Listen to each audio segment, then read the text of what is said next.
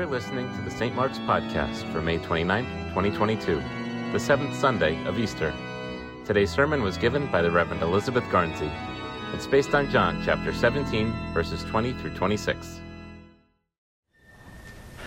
Well, more intentionally than ever this week, I've been pausing during our rushed morning weekdays to take my eight year old's face in my hands and look him in the eyes and kiss his cheeks before dropping him off at school. I'm right there with everyone else who's reeling from the latest mass shooting in Uvalde, Texas, that took the lives of 19 children and two teachers, along with the 18 year old kid who did the crime. We are all incredulously incredulous already to be faced with another one of these incidents, so hard on the heels of the previous week's shooting in a Buffalo supermarket, and the one in a California church the week before that, and the no fewer than 200 mass shootings this year so far, and the almost 700 that happened in 2021.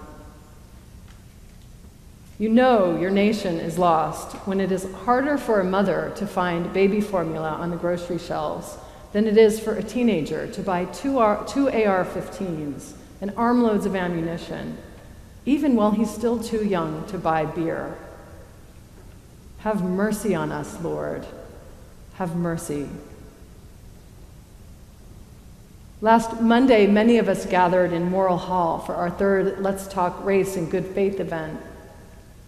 We watched the Washington National Cathedral's live streamed conversation between David Brooks, the well known news columnist, and Dr. Catherine Meeks, well known to Episcopalians as the director of the Absalom Jones Center for Racial Healing in Atlanta, Georgia.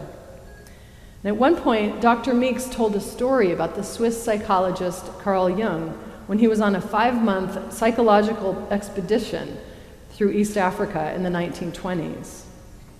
Jung wanted to encounter people who had not yet been influenced by the so called modern world. One day, when it was time to move on to the next leg of his journey, his guides, that is, the local Africans charged with carrying his baggage and moving camp for Jung and his entourage, they wouldn't budge. They weren't going anywhere that morning. When asked what was keeping them, one spoke up and said, We've been running like crazy all these many days, and we left our souls back there somewhere. We're not moving until our souls catch up with us. After the Texas school shooting, Dr. Meek's comments were only more poignant to me. She had said, we left, We've left our souls somewhere. We need to sit down and let our souls catch up with us. We have become a soulless people. She said we need to identify what it is we have left behind because we don't really know anymore. Have mercy on us, Lord. Have mercy.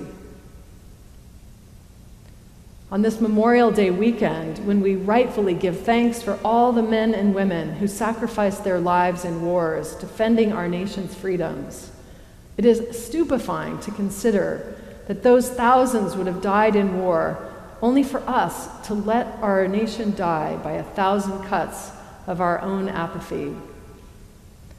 Apathy towards the weapon fueled violence that continues to escalate within our own borders, among our own citizens, and with a frequency that far exceeds that in any other nation on earth, modern or otherwise and an apathy towards our political, sometimes religious, and corporate systems of power that all rely on money, lies, and greed to self perpetuate and preserve their power.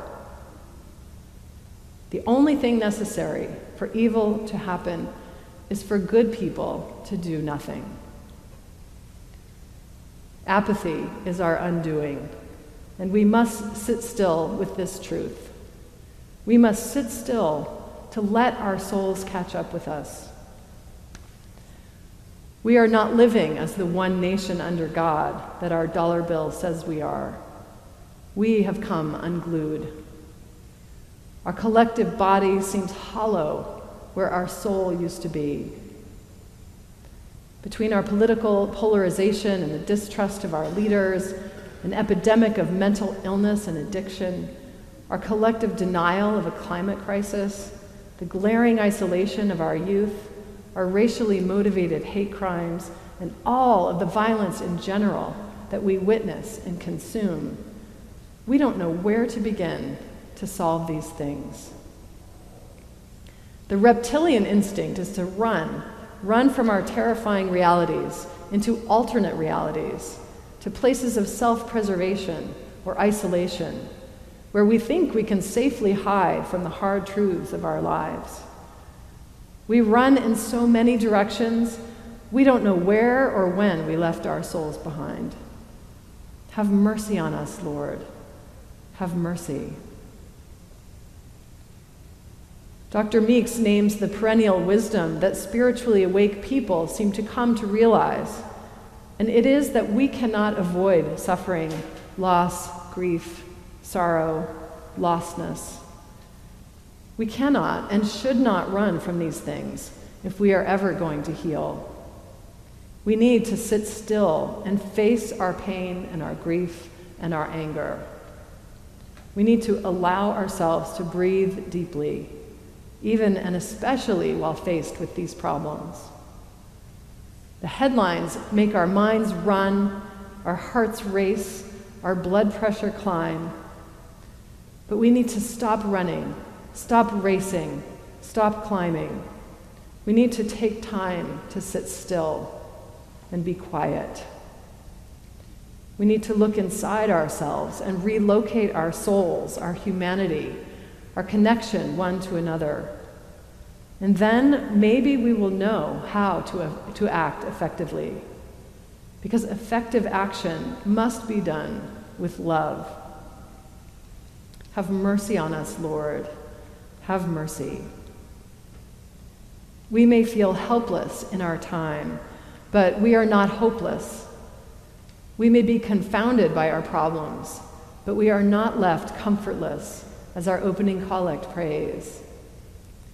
With every breath we take and every breath we release, we are alive with the Holy Spirit of God. We need to tap into our breath, tap into the Holy Spirit, the Holy Spirit that dwells deep within each of our souls, our souls that we leave behind when we're busy running and racing and climbing. Jesus prays his vision of unity for his followers, that we all may be one. Jesus' vision is for his disciples, but it is not for them alone.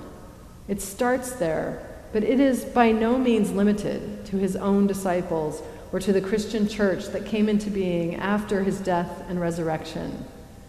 Jesus' ultimate vision of oneness was for the whole human family, for all of humanity, that we all may be one. Jesus died showing us what God is like and what oneness with God and his fellow humanity looks like. Jesus radiated love and an attitude of nonviolence into the world under every oppressive situation, every violent threat, every chaotic scene. Because he was a human person, fully alive and fully awake, Jesus paused frequently to reg- and regularly to pray. He knew to sit still long enough for his soul to catch up with his very intense life of conflict, challenge, loneliness, and hostile resistance to his way of love and inclusion. In spite of all that he faced, he never lost his soul to the headlines and fearful circumstances of his time. This is the last Sunday of Easter. It's a Sunday that, oddly enough, is all about sitting still and waiting. It is a time of unknowing. Thursday marked the day of Jesus' ascension into heaven on our church calendar. And next Sunday marks the Feast of the Pentecost, the feast that marks the time when the disciples experienced the rushing wind of the Holy Spirit, filling their souls and enlivening them to go out and boldly share their good news of God with the world. But between those two events was a time of great unknowing and waiting. The disciples were told to go to Jerusalem and be still there and wait for what God would do next in them. Jesus was gone from their sight. Those extraordinary resurrection appearances happened no more. And the disciples could have panicked. They could have lost faith that Jesus wasn't who he said he was. They might have become afraid and hopeless, but they didn't. They stopped and they waited and they remained hopeful. And the Spirit caught up with them and filled their souls. The Spirit filled their souls and enlivened their hearts and gave them the courage to radiate that same love, that same attitude of nonviolence, and the same practice of compassion that Jesus radiated, even under the pressure of his own day's political, religious systems of power and greed that tried to stop them. The power of Easter lived in them, and the power of Easter can live in us, even while the world around us is caught up in a perpetual Lent, an ongoing wilderness that is enveloped in death and hostile to our souls, and brings us to our knees with grief and sadness. And on our knees may be just where we need to be, waiting in the midst of crisis and pain on so many fronts in quietude so that our souls can catch up with us. Let's do that. Let's sit still and breathe. And with each and every breath we take, let us remember that our breath is a gift from God. If you can pay extra attention to your breath today, this week, maybe practice meditation if you don't already let it remind you that every other living being, every other living, breathing soul on this planet is also breathing with the breath that comes from God. While division defines the world today, we do well to slow down and pay attention to our source, our breath, that undeniable, unifying experience that we all share. We are all one body in a holy God the holy God who gives us our breath, gives us our lives. That must be the starting place for our healing work ahead of us. Have mercy on us, Lord. Have mercy. Show us that we are one. Do not leave us comfortless. Keep us still in these days of fury and fright, violence and grief, and let our souls catch up with us In the words from the Revelation to John Come, Lord Jesus, come.